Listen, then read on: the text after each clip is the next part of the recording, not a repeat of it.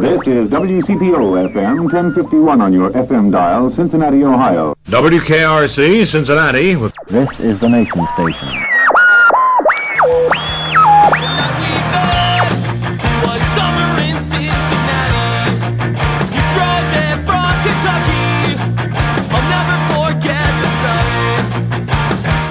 Again, everyone, and welcome to the Cincy Shirts Podcast. It's episode 68. Today on our show, Charley Frank from the Reds Community Fund. I think their feeling at the time was Reds country had deteriorated from truly being this great 1970s regional draw to pretty much just being the 75 corridor between Cincinnati and Dayton. And I think they felt like they had really lost the market. I mean, if you look at the number of radio affiliates they inherited, it was like 35 or 40.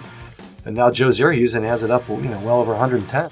The Reds Community Fund is one of the most important parts of the Cincinnati Reds organization. Charley Frank gives us the details about how the fund works, how it and the club has changed over the years, and why it's so important to the community and to the Reds, as well as how he went from working for the Minnesota Timberwolves to leading this part of the Reds organization. It's a fascinating story.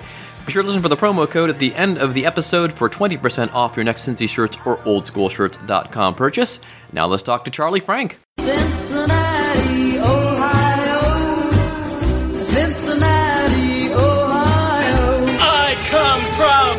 C-I-N-C-I-N-N-A-T-I, Cincinnati. She came down from Cincinnati.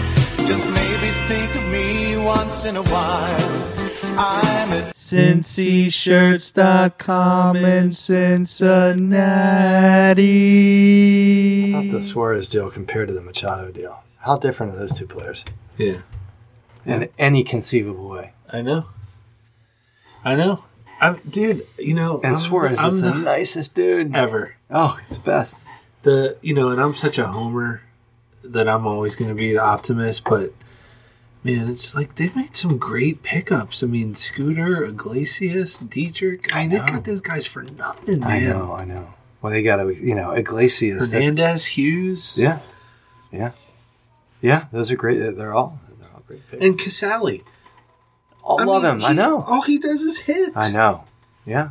And he's another Vanderbilt guy. He fits right into their whole, you know, system. That dude is so smart. He's such an interesting interview. Is He's- he yeah, really? he's I've, re- I've, I don't know anything about he's him. He's really, really a well spoken. We, we had him at uh, one of our Reds camps last year. He was outstanding. We were all like, dang, this guy's so good. We could listen to him all day. That's great. Yeah. Charley Frank is our guest. My friend, how are you? I'm good, Josh.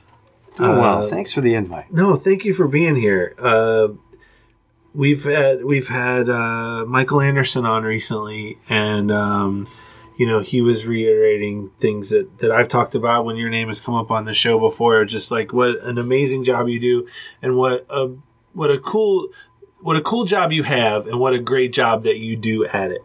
Because as somebody who grew up here, who's always had baseball as my favorite sport and has slowly started to see the crowd sort of migrate away and kids turn to you know basketball or, or other sports like to have the job that the community fund does here re-energize the the youth in this community both in the more affluent neighborhoods and the inner city is just it's so fun to watch. And so thank you as a fan for like what you do for the community Well, that's awfully kind. I uh, I agree with you. It is uh, it's an incredible job. Like you, I grew up here, and I grew up loving a handful of Cincinnati teams, but none like the Reds. And I was fortunate enough to have a grandfather who was a embedded part of the season ticket machine for over 50 years. And, you know, I got to probably go to 20, 30 games a year with him as a kid. And I played a lot as a kid, and I think I was fairly fluent in the game as a kid. So I would go and sit with my grandparents, and we knew everyone in our section of seats, which was uh, Green 253 at Riverfront. And I remember as like a 10 and 11 year old, my opinion mattered to the eight to 10 to 12 people there that we knew on a first name basis, you know, and, and that's, um, that was a cool part of it. It just, it wasn't just time with my grandfather. It was, felt like community yeah you know, and that's one of the unique natures of baseball is that it's a conversation sport. Uh, because of the the pauses in the game, which we used to treasure, and now unfortunately, you know, that's part of the reason why a lot of the young audience doesn't come to the game. But uh, you know, in terms of what we do to sustain the the game in the neighborhoods, it's it's hard work because even with incredible ownership and an incredible staff and terrific board and advisors, and, and you've been a part of that team, you know, it, we feel often like we're just putting a finger in the dike because the landscape is changing so quickly. You know, even with our youth academy and even with our field renovations and even with the hundreds of teams that we're engaged with each year, uh, it, it still kind of feels like we're treading on quicksand. Really? Yeah, yeah. It's uh, it's it's you know there's so many factors uh, as to why it's changing. But I will tell you this: it you know when I arrived with the Reds in 04, you know the previous ownership group uh, really wasn't that engaged in on, on the nonprofit side. Uh, and they, you know, I mean, Carl Lindner did as much for this community philanthropically as anybody, but had his own brand, and it was just a fledgling unit with the Reds anyway. And when the Castellinis arrived in 06, I mean, the transformation was instantaneous. It was unbelievable. Um, you know, but even in the 13 years that they've been here, I mean, the landscape's changed so much. Uh, when you think of the popularity of youth soccer, when you think of what's changed with, you know, lacrosse over the last 10 to 15 years, Yeah, that's a big thing. I I never say, yeah. realized. Yeah. it, it really is. Um, and you know, if if if you were an objective, you know, viewer from somewhere else, and and you were plop, or if you're a kid and you just were looking at a game to play, and you see outfielders that may not be that active in a game, and you see lacrosse guys, you know, basically playing hockey off skates. I mean, you you can understand to a certain extent. You know, and then the the worry is where's the next generation of fans going to come from? So that that's really the one of the biggest parts of what we do. We're we're trying to, you know, create fans for for life. We're trying to develop a skill level because the diamond sports are like a learned language. I mean, once you know them, you don't have to be the biggest, the fastest, the strongest. So we're trying to develop that skill, and then with our academy at the at the tail end, we're trying to elevate skill for those that really have the ability to use it as a springboard to a college scholarship. Wow. So, what high school did you go to? I went to Walnut Hills. Yeah, Walnut Hills, yeah. I don't think I knew that you were raised here. Yeah. because I knew I knew you from the community fund. Like that's how I I was introduced to you, and then I had known that you had come here from the Minnesota Timberwolves. Right. I, I had always assumed that like you ended up in Cincinnati from that job, but not that you had come back to Cincinnati. Oh no, yeah, I, the family's got deep ties, roots here. And you went to Northwestern. You said I did. And um, what what did, what would, did you want to be? Did you want to be in? I knew as a kid, I, I was a, I was a decent athlete, and I was probably a better than average baseball player, and and made my neighborhood's not whole team at the time, which was sort of the step up from rec ball. And uh, so, I- you know, I was a decent player, but I knew early on not good enough, and uh, and I was really drawn to the broadcast side.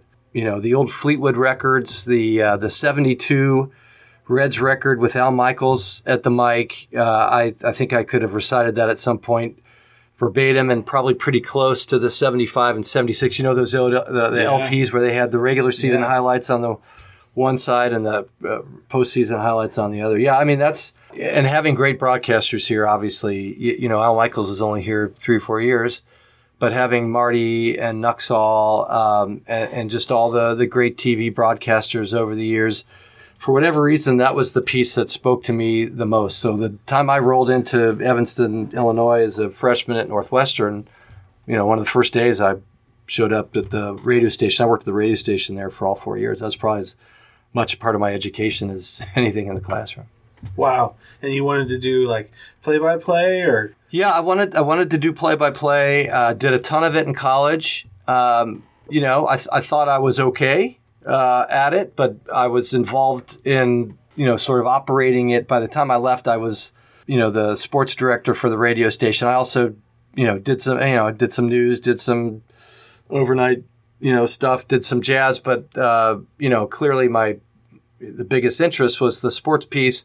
After my junior year, I I went to live with my brother in Boston, and I I got an internship at WRKO Radio.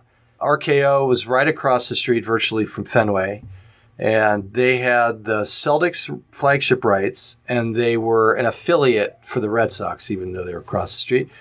and they had invested in about this 30 pound thing called a cellular phone. And uh, and I would take it with me over to Fenway, and uh, and all the players would come over because they were just so fascinated. They thought literally I'd been dropped from Mars From or the something. future. Yeah. um, yeah. So we, we, uh, so I helped produce that summer a 6 to 8 p.m. talk show on RKO. The sum, uh, it was the summer of 86. So, uh, literally my first week on the job, the Celtics had just knocked off the Rockets for their 16th title. They, they were, they drafted uh, second and the, and the Cavaliers drafted Brad Daugherty and the Celtics erupted because Len Bias was sitting there. And then, I mean, it couldn't have been my third or fourth day on the job the next morning when, you know, Len Bias had died. And I will never, ever forget the darkness of, of that place. Um, and, and just the, I mean, that's a, that's just the, I, I it still gives me chills to think about. So it was the Celtics coming off a title. It was, uh, Len Bias's, you know, drafting and tragedy. It was the Red Sox of 86. It was Roger Clemens. And I mean, that was a year they oil can Boyd and Rich Gedman and Wade Boggs. Wade Boggs and yeah, uh, Dwight Evans. I mean, that was a that was such a fun team, and of course, that's a team that lost in seven games to the Mets on the Buckner Jim Rice was there. here. on that Jim team? Rice was still on that team and productive. Yeah, so um, so I got to cut my teeth as an intern on, on that stuff, and then they jumped to WEEI where they are still uh, where the Celtics still are. Um, I think uh, you know there's EEI is still a talk show giant in Boston. So they hired me coming out of school, and I had the choice: do I want to chase the on air, or do I want to go and work, you know, behind the scenes doing, you know, Celtics production primarily? And I was working on a syndicated NFL show, and I had a buddy that went to Northwestern who was sort of in the same boat, and he took an on air job doing TV in Junction City, Kansas. And I said, yeah, I think I think I'm going to go in production in Boston. So how did you? What? What? Where did you go from Boston? two years uh, in Boston, and then one of the NFL broadcasters who was part of that syndicated show was Kevin Harlan, Oh who was the voice of the Chiefs, and now I'm sure many people He's know so him. great. yeah. He's incredible. I mean, not only is he still one of the top NBA guys on Turner, but he's you know one of the top NFL, NFL, guys on. CBS. And you know, you pop in your NBA 2K, and he's you know the voice of half the Yeah. video games that my kids play. So, um, okay, that I play, but um, uh, you know, so Are you a gamer? no, not really. oh my gosh, I'm so bad at 2K. Um, and I never get better at it. I don't get it. Uh, I mean, my son could give me a 24 hour tutorial and he would beat me by 30 if he were like the worst team in the league. So, yeah, um, yeah, I don't know why. It's a capacity building thing. Um, so, two years in Boston, and then Kevin had taken the job to be the voice of the Timberwolves on radio and TV. And we'd gotten to know each other a little bit on uh, just through this NFL uh, show that I was involved with weekly. And I put my hat in that ring, and because I was working with the Celtics, I mean, I was the the you know the, the junior guy on their production team of two people. Um, but it it uh, that gave me a huge head up or leg up because Celtics were a regional network similar to what the Timberwolves were aspiring to be, and the Celtics were a you know 45 minute pregame show and took live calls at halftime and it was it was big time. So the Timberwolves were interested in that. I flew up there within a few days, and within two weeks, I had moved up there and spent 11 years with that franchise as it was getting off the ground, which is, I mean, I, feel like I've I've really had two lives in sports. I had the the NBA years, and now I've had the Reds years, and I am just so beyond lucky to have cracked the code twice. It's a hard industry to get lucky in once. And the life I lived in Minnesota, I wouldn't trade for anything. It was such a terrific group of creative marketing and salespeople. Everything was in house. Um, Yeah, Christian Laettner. we won't talk about that. Um, He was my favorite basketball. oh my God. Well, the year we drafted Laettner in 92, uh, we had the worst record in the league. The worst that we could have done in the lottery was third. We ended up third, and Orlando took Shaq, and Miami took Alonzo Mourning.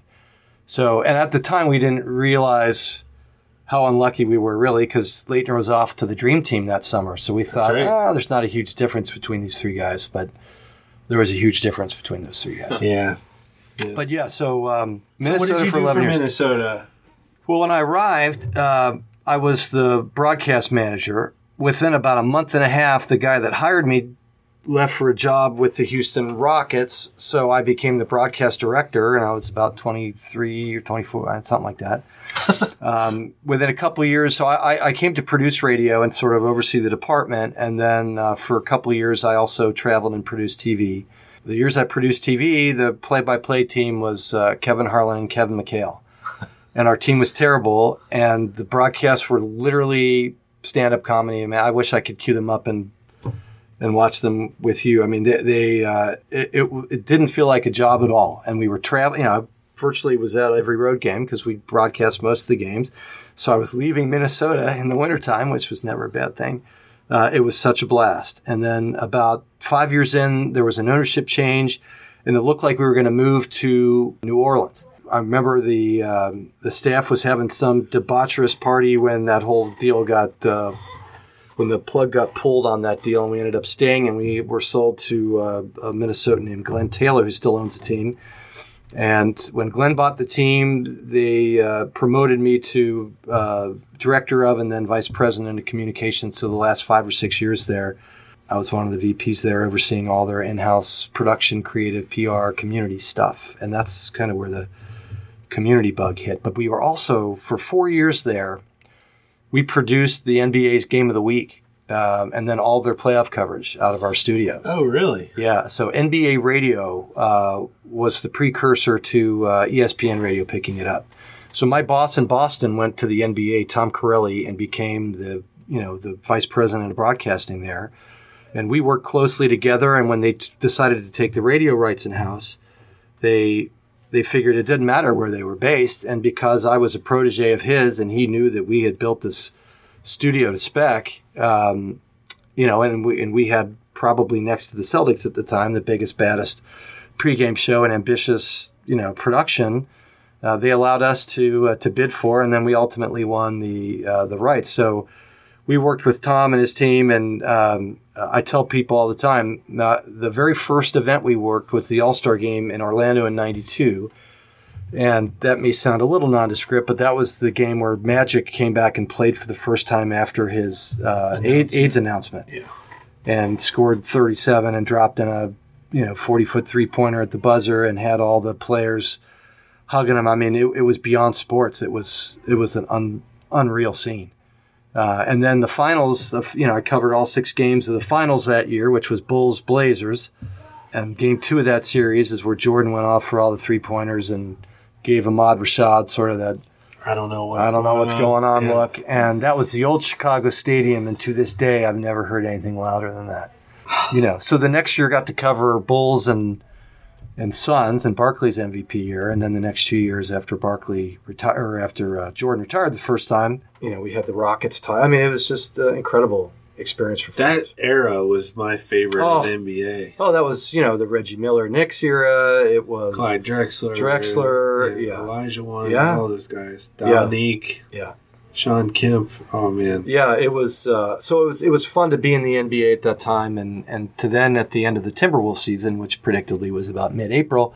Um, you know, we had another six weeks. We'd cover every game of the. Con- we'd cover a game of the week, and then a, co- and then every game of both conference finals, and then the finals and the draft, and um, so yeah, having that for in one year, we even produced the Vikings broadcast. There was a year that we produced Timberwolves, Vikings, and the NBA. You know, literally, we were living in the basement all year. but you were owned by the T Wolves, or you worked for Yeah, the T? we were like, in-house. Contracted that yeah, out. yeah, we were kind of yeah, like our own entity there in the basement of Target Center. How cool is that? It was really a blast.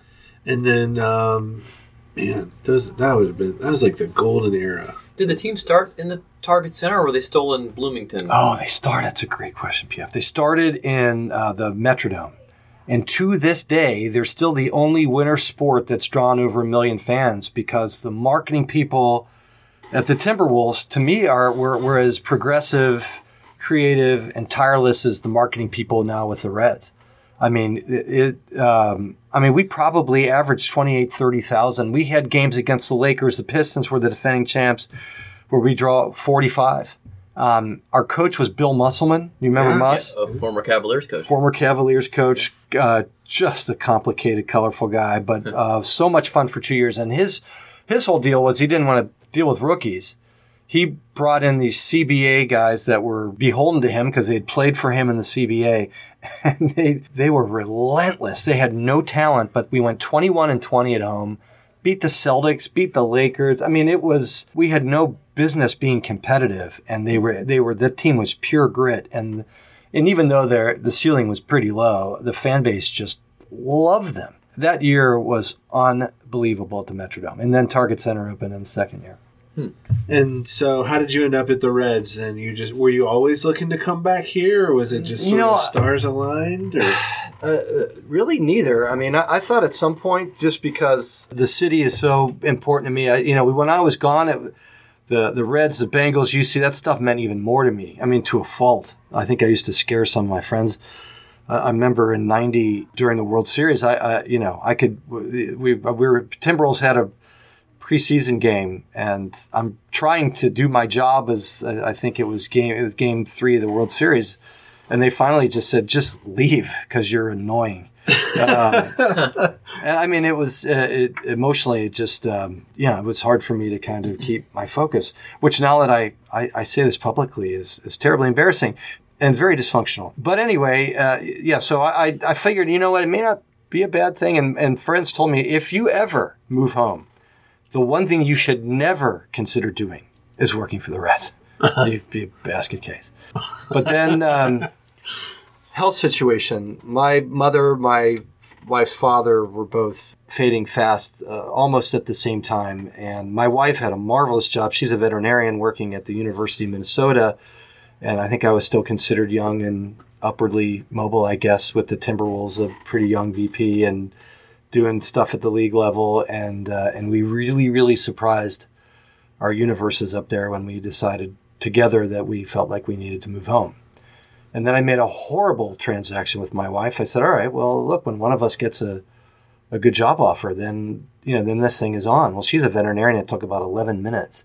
You know, jumping from one market in sports to another is not easy. So that was a you know that was a tough stretch. And finally, we just we moved home and I stayed consulting on with the Timberwolves for a year. I traveled back and forth, and then uh, my boss in, with the NBA, uh, as I was still kind of getting my legs in Cincinnati, he kept me on as a part-time guy. He sent me around about 50, 60 games to you know to be their broadcast coordinator on site for you know basically a game every weekend, which wasn't so bad.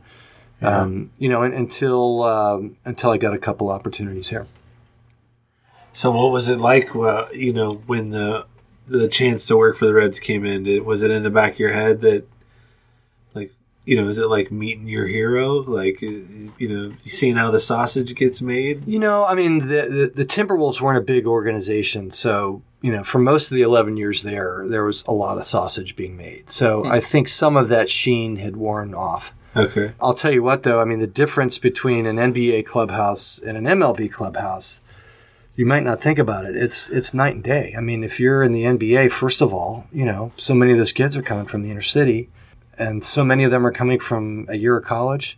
You know, Stephon Marbury, for example, played a year at Georgia Tech. He was the last of the Marbury brothers, and the other ones had crashed and burned. There was so much pressure on that kid, and trying to relate to his world, uh, you know, from a corporate perspective. And he's a, you know, he was great. You know, Garnett, they were great, but there was a huge gap there. You know, and again, if you're a top six, top ten NBA pick, you're going to get paid, and you're you know, you're going to play MLB, man. Even if you're a Harper or a Strasburg, there's no guarantee. You know, so the humility that comes along with having to ride the buses and the baseball draft. You know, that when MLB rolls their draft out, I mean, you may know of a handful of those names if you're a true fan. Most of the time, you don't. Right. You know, well, the NFL. I mean, what is it? 18 days now that the draft goes on. I mean, so you know, I mean, it, it's it's such a difference.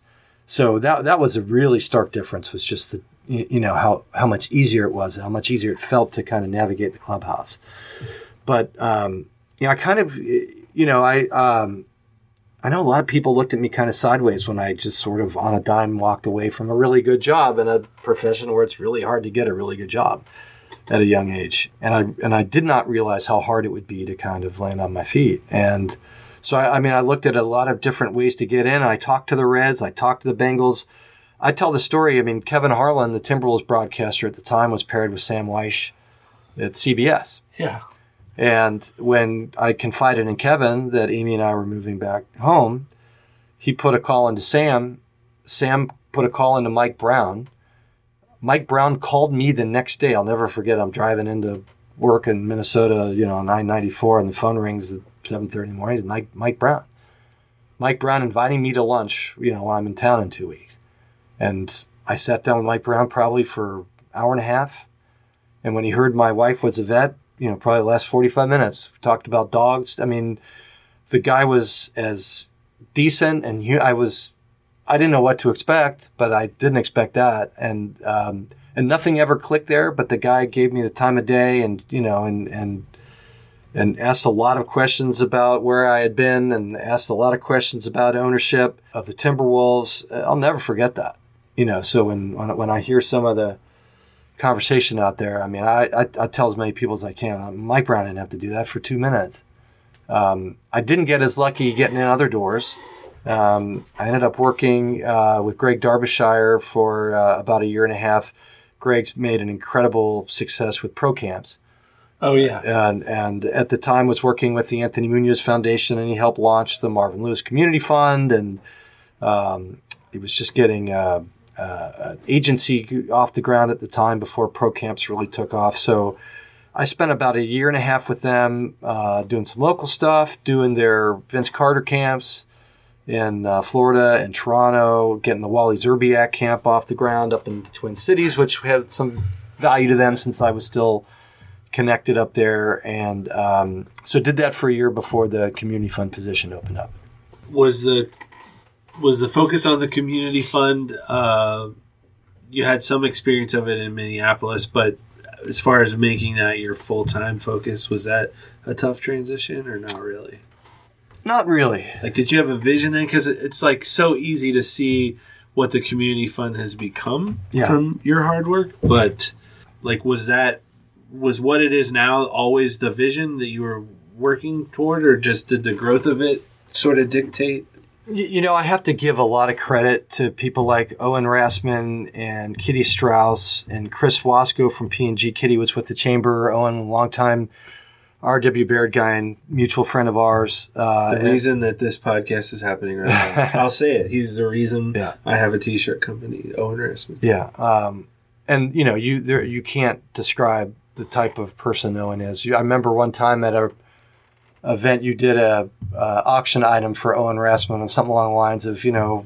uh, The be on Owen your Rassman experience. yeah, 20 hours on your feet, cutting other people's lawn, helping other people move, Yeah. doing something for everyone else, still being a good husband and friend, and Yeah. and then rinsing and repeating the next day and Yeah. not wanting a lick of credit for it. I mean, but Owen and, and the original board, Owen's been the only president of the community fund, though. Community fund came on board in 2001, and uh, typically you see, you know, officers roll off every few years. Owen's been the president since the beginning.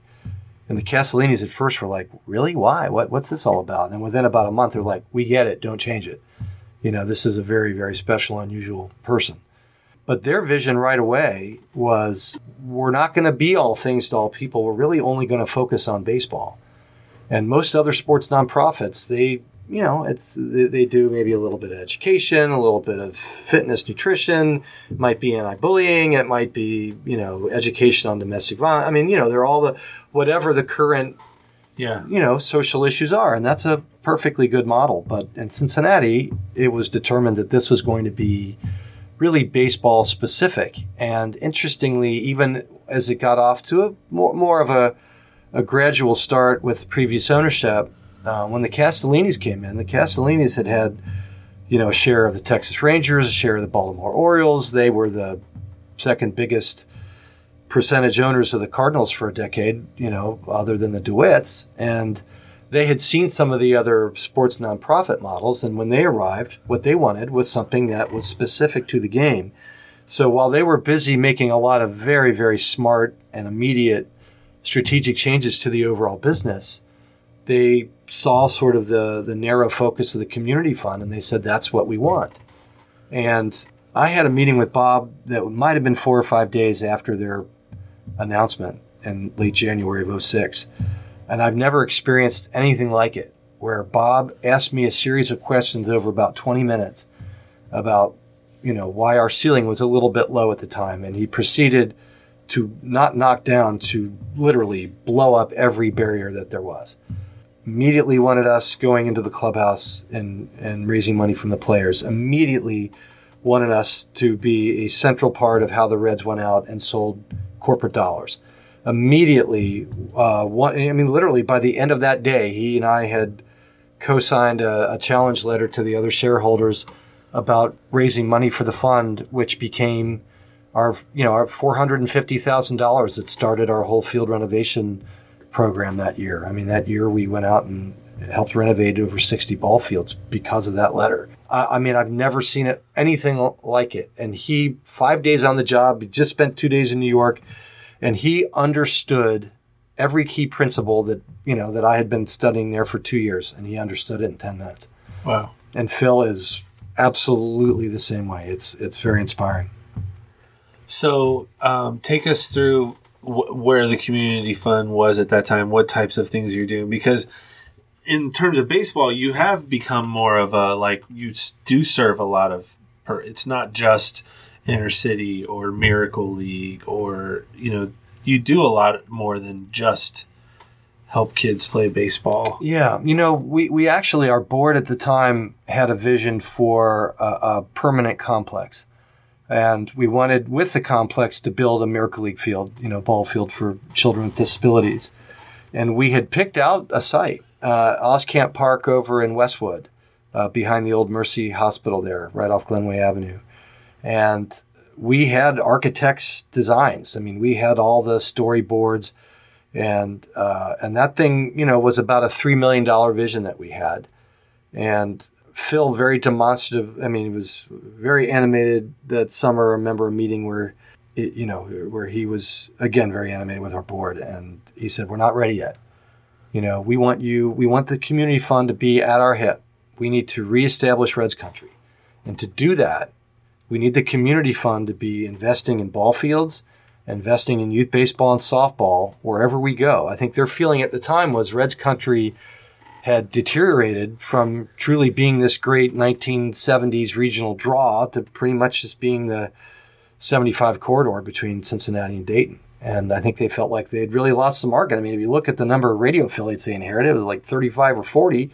And now Joe Zerhusen has it up, you know, well over 110. I mean, uh, you, you know, the, Jeez. the the you know the caravan might be one leg. Now it's you know four different luxury buses. Yeah. You know, Reds Fest was on ice for two years. You know, under the auspices of the and it's true that the the Duke Energy Center was was being re- rebuilt. Um, but when it came back, it it didn't you know it didn't look like a card show anymore. I mean, it looked like the biggest, baddest fan festival in any sport.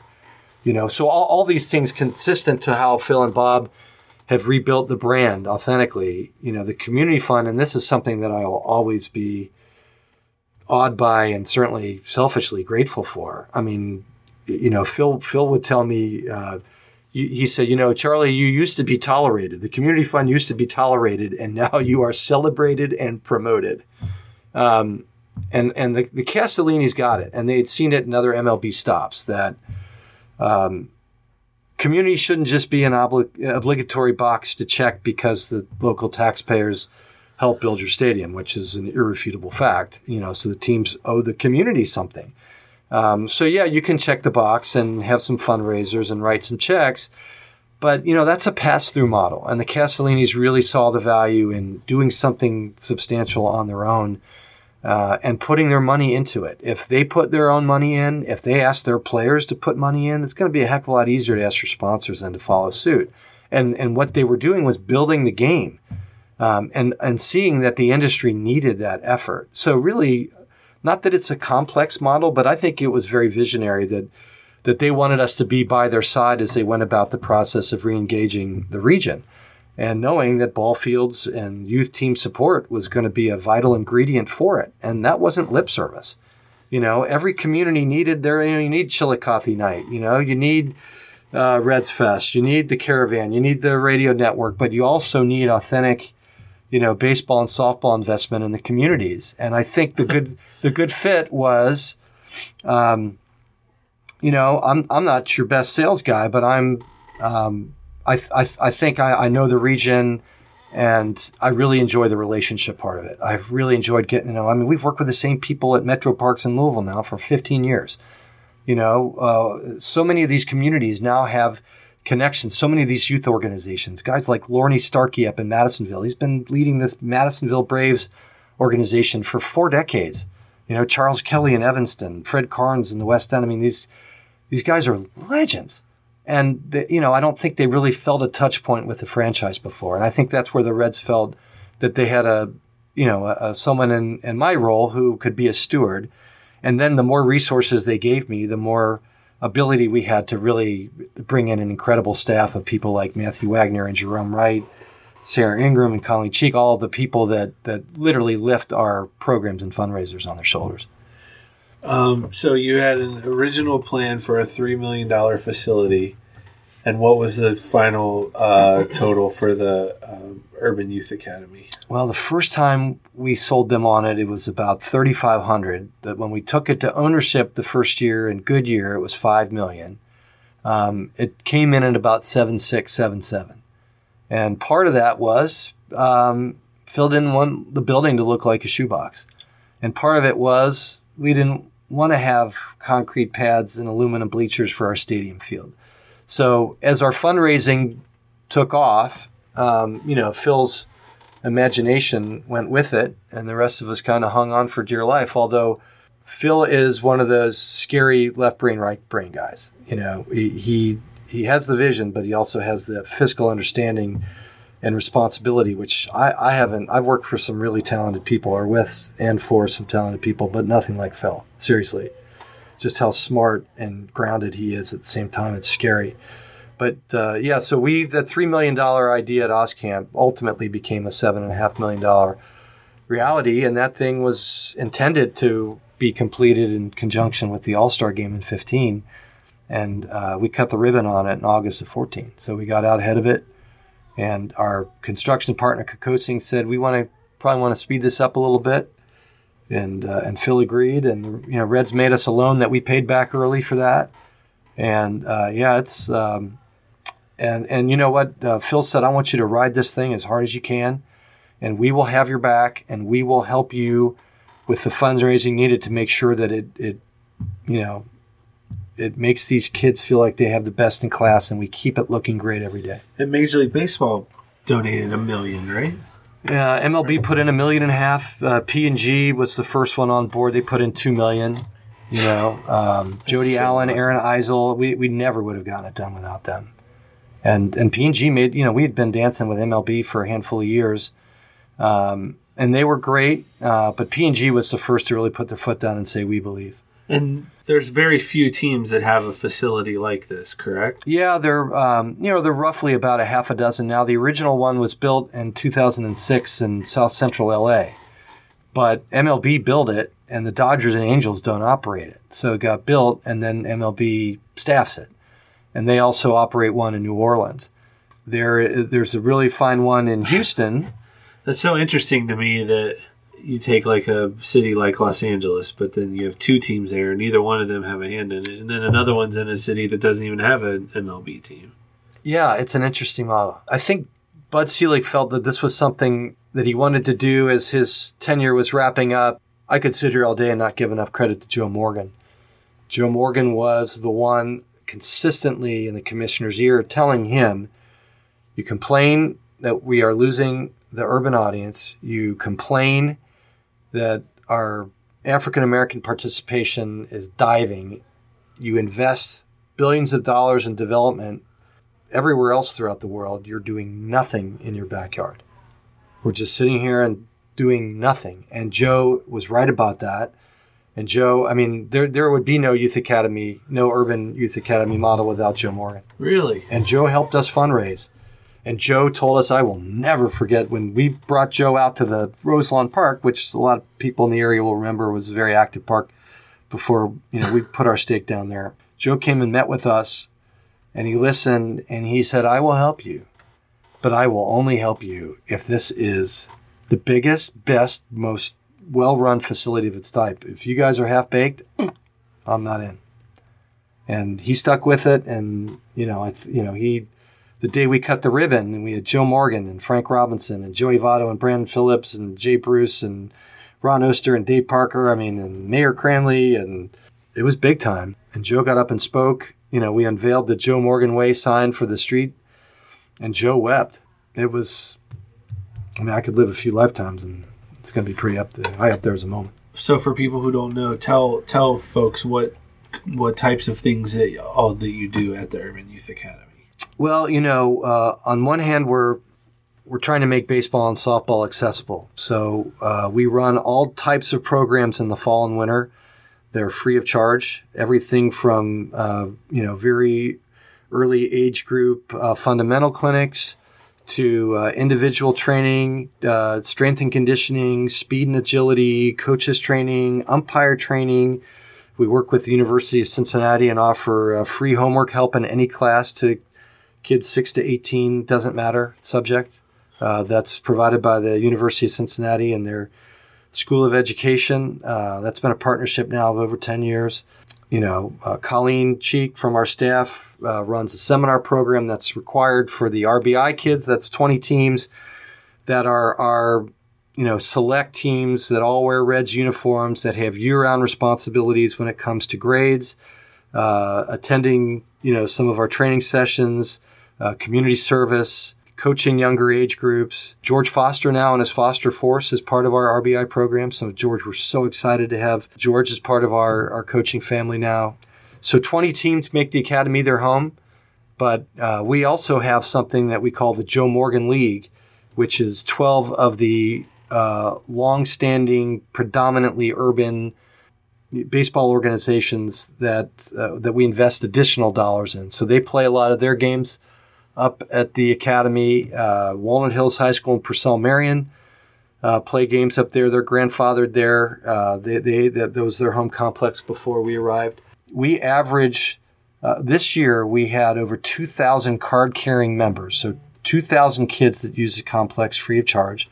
Turnstile count was well over 15,000 just from September through April.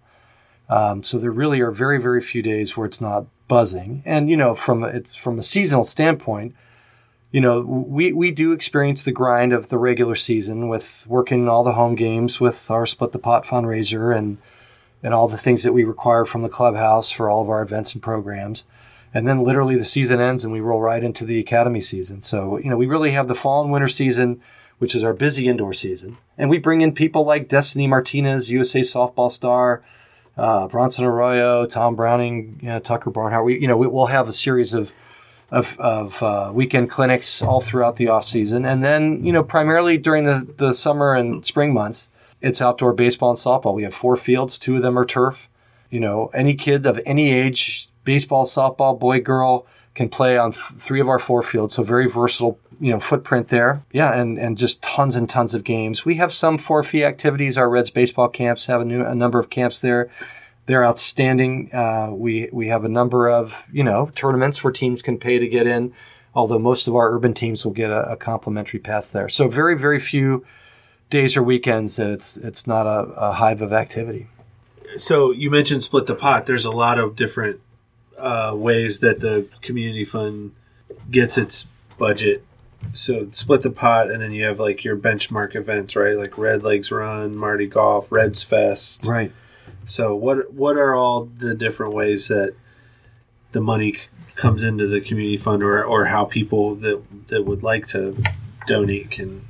Well, anybody could donate anytime. If you go to reds.com slash community, there is, uh, I mean, there's a donate now uh, option that, you know, gives you basically what a dollar level will, you know, $100 can, you know, allow one kid to play baseball for a year. $1,000 can provide a, a meal for a Reds Rookie Success League day at one of our five sites throughout the region, uh, which is another free program to teach the game to six to 12 year olds.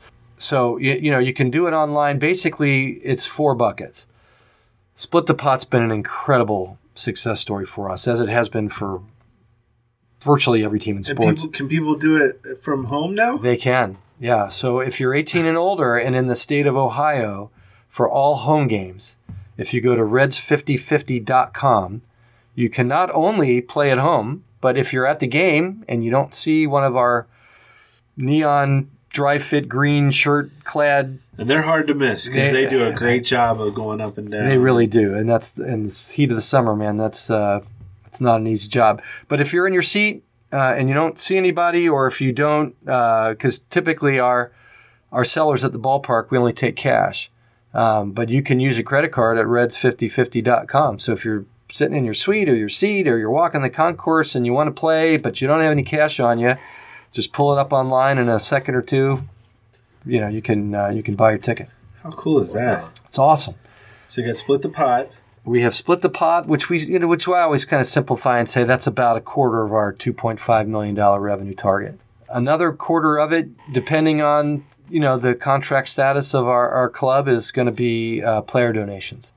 And again, when I arrived, that number was about five to ten thousand. It was Griffey helping out a little bit. That was about it. And when Bob and Phil Castellini and their group came in, immediately they started strongly urging the players to uh, to make a one percent donation when they were signing their, you know, whatever new contract. It's not something that we would put, you know, for a rookie. But once you either sign your deal in the uh, arbitration eligible years, or once you're beyond that six year window and you're signing your, you know, when uh, Jay Bruce arrived, he and his agent sat down with myself and a couple of other Reds front office people and said, "Here's our vision. We really want to get involved in the community." We want to do hospital visits. We want to do Reds rookie visits. And when we get, you know, a, a- contract extension that we hope we do, if Jay plays well, which he did, and he did, um, then we want to do a field. And, you know, we want to name it for Jay's sister. And he laid out all these things that they wanted to do, which was brilliant. You know, we've we've had success working with people from Jay Bruce to Francisco Cordero. We have Cordero Field, Yeah. you know, uh, down towards Independence, Kentucky, um, Pioneer Park. I am so impressed with the relationship now that we have with Joey Votto. Uh, as as you would guess, I mean, as meticulous and thoughtful he as he is about things, this guy is so heartfelt about what he does through us. Um, our building at the academy is the Joey Votto Training Center because of his donation, not just of dollars, but I mean, when he's in town in the off season, especially, he's there, and he doesn't want the show to stop. Um, he wants to plug into what's going on is, I and. I so mean, much. and um, I had the privilege recently of being with him for a children's hospital visit, and I don't want to go much into it other than telling you that it is the reason that I think I wanted to get into this industry because of the good that sports can do when you got the right people doing it. And you know, when I when I get frustrated if you know at Yasiel Puig because of something on the field, it doesn't take long to think this guy came. This guy took six trips to get here from Cuba. You know, I think if he pops up, it's okay. You know, Right. um, you know, this guy has lived a life and had obligations that nobody nobody can understand. yeah. You know, um, th- th- th- these are pretty good people we have in that clubhouse. Joey's unbelievable. Um, j- just so impressed uh, with, with how he goes about things. So our the clubhouse is now 25%. We've built good relationships there. The players, many of them have done field projects. The the ownership and the baseball front office have been so diligent and consistent about making that a priority. They don't have to do that. Trust me, the agent, last thing that he wants to tell his player is, oh, and I just gave 1% of your money away to something called the Reds Community Fund. But, you know, from from Bob Miller to Dick Williams, you know, to Nick Krall, we have had people that have fought for this. And Bob Castellini and Phil Castellini don't suggest it as a possibility. They suggest it as a culture piece that they want to build, and they have. So that that's that's a bucket, and uh, and we treat them like any major donor. You know, we we try to communicate with them professionally, responsibly, so they know what their money's doing, um, and not drive them nuts. And another quarter of it, as you mentioned, is our events. And events are hard business, man. They're um, they take a lot of human capital. Uh, they really have to get you to a certain result before it it makes more sense than just going out and asking for it. the juice is worth the squeeze. Exactly right. And I know Jenny knows that well. Yeah. You know. So, uh, but Red Legs Run is one that we've been doing now 18 years. First year of it was Old Riverfront. Last year of Old Riverfront. Last month of Old Riverfront. Um, and we've been doing Reds Fest now again since 06 and the poker tournament and now the bingo event and those proceeds, the Marty Brennaman Golf Classic now is, you know, that, that rolled out back in 2005. You know, so here we are all those years later, and that's not only a fundraiser, but no work event or fundraiser should be that much fun. It is. I will tell anyone listening who is a, a, Reds fan and or golf fan that it is the event that I circle on my calendar every year. It is so well done uh, at Belterra. You play golf. You're surrounded by former players, local celebrities. The food is incredible. The silent auction is awesome.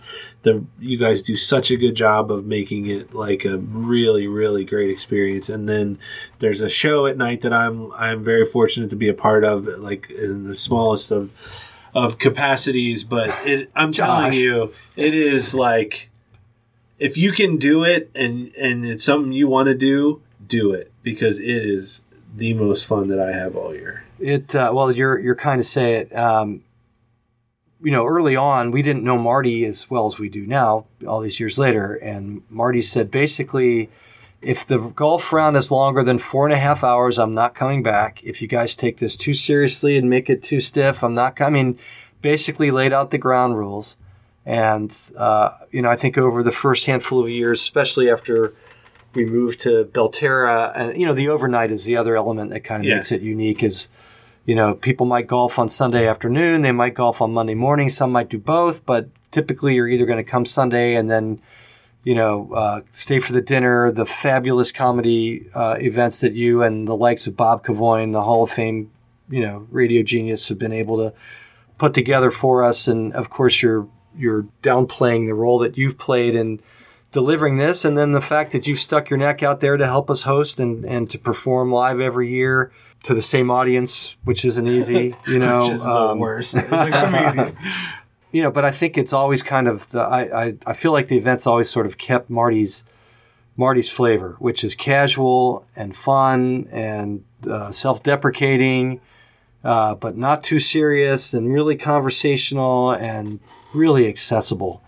You know, it, it, it is uh, it is so much fun, and the good news for us is that it's one of the handful of things, hopefully many things that Marty will continue to do. So even even though this September 22nd and 23rd at Belterra is literally just a handful of days away from his last broadcast, that Thursday afternoon uh, home game, you know, it's it's not going to be as bittersweet as him signing off later that week because we know we'll be you know queuing it back up next year. yeah. And then Reds Fest, would that be the other quarter? Or The other quarter part of the event. That's part of the events bucket. Then the other quarter is just the incredible work that Bill Reinberger, Dave Collins, and our corporate yeah. sales, uh, corporate partnerships team does. You know, they they have, you know, first of all, followed the rules of the Castellinis, which is you are going to uh, help the community fund, and then the other incredible uh, nonprofit of the Reds, the Hall of Fame and Museum, which is Yeah. best in class. Uh, so they, they go out and help sell for us. They let us focus more and more on the programming um, and allow us to stay out of some of the corporate weeds at least. I mean, we're obviously out there chasing uh, grants and gifts and that sort of thing. So really, the fourth bucket is is corporate and individual and and you know traditional nonprofit donation. I know you got to go, and you're. I mean, you're like in such high demand, so I appreciate you being here.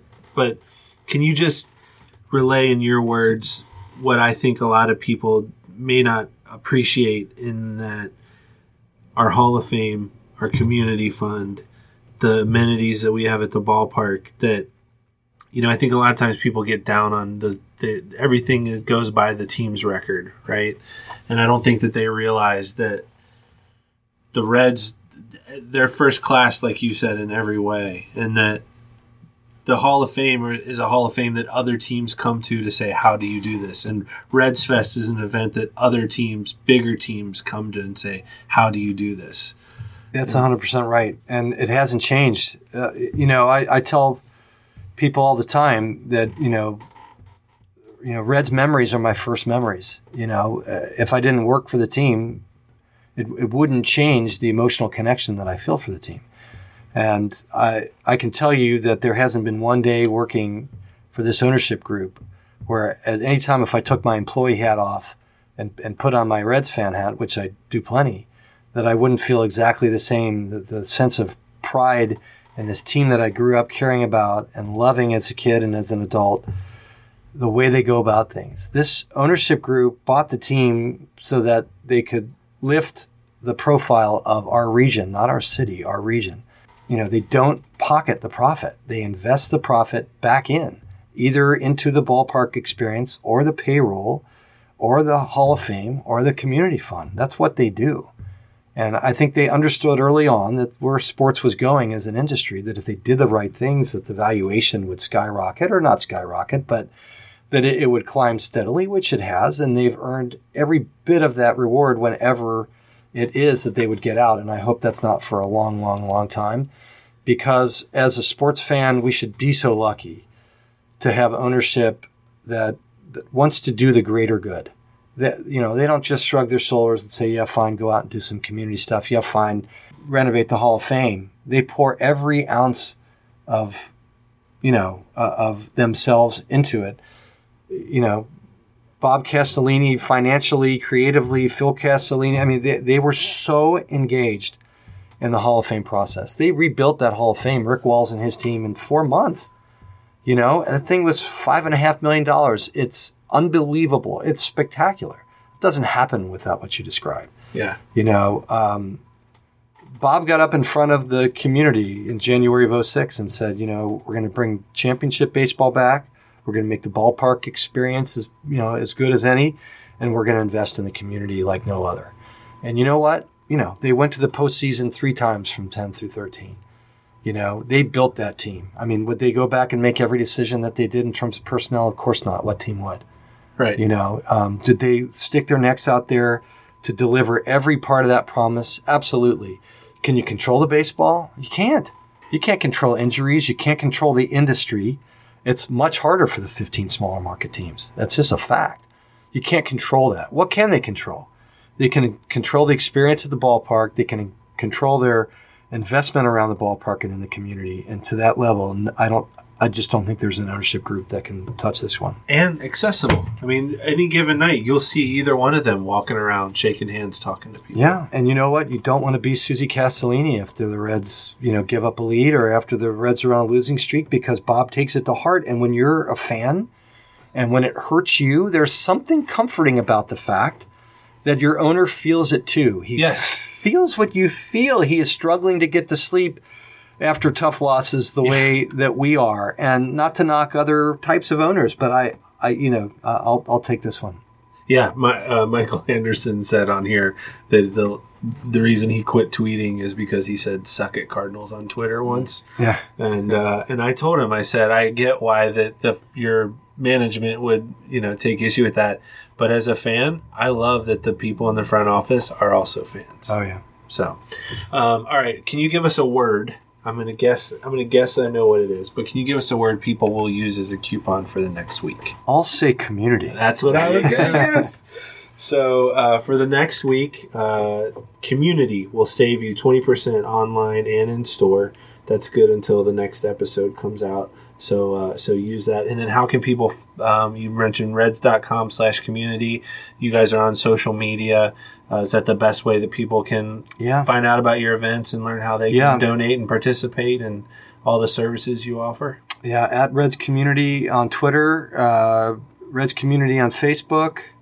Um, you can certainly uh, find out about us at reds.com uh, slash community as well. And as you mentioned earlier, for those 18 and older in the state of Ohio, you can now play Split the Pot, uh, whether or not you're at the ballpark, uh, at reds5050.com.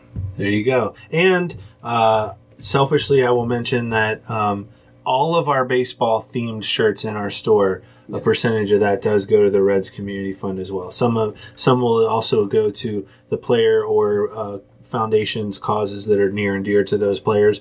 But every shirt, at least uh, some percentage of it, does go to the community fund. which So- is another thing that you don't have to do, and the fact that you do it, uh, and and since these shirts are part of the Brennaman Golf Weekend, is so cool. I can't stand it. Well, uh, you're a great friend. You do an amazing job. The city and the team are lucky to have you, and, uh, and we're lucky to have you on the podcast. Thank you. Thanks, Josh. Thanks, Peter. Really appreciate it. Come on, people now. Smile on your brother. Everybody get together. Try to love one another right now. Charley Frank did you know the Timberwolves were going to move to New Orleans? Sounds like it was pretty close to happening.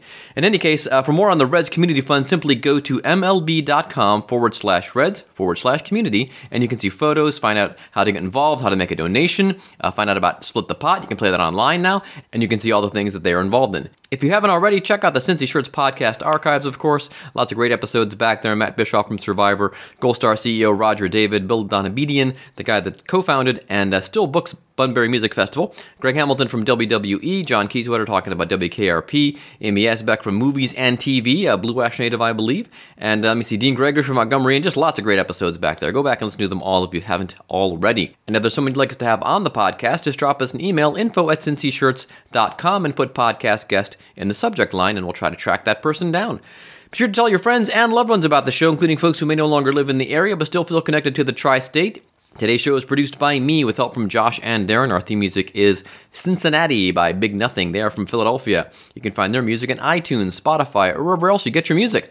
Find vintage tees from great places like Boston, Phoenix, Pittsburgh, Cleveland, Louisville, Seattle, Philadelphia, and more at oldschoolshirts.com. We have a lot of defunct teams, old shopping centers, restaurants, radio stations, and a section of old video games now too as well. It's, it's like Cincy shirts, but uh, for those particular towns.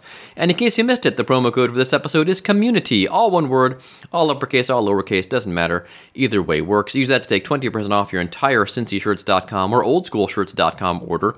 And uh, let me see. Oh, you can also use that, of course, in our brick and mortar stores. Uh, in Over the Rhine, Hyde Park, and Loveland, of course. Follow our social channels Facebook, Instagram, Twitter, and Snapchat for all the latest Cincy Shirts news. Tell your friends about the show. Give us a review wherever you get the podcast from. And as always, download or stream us next time. Bye.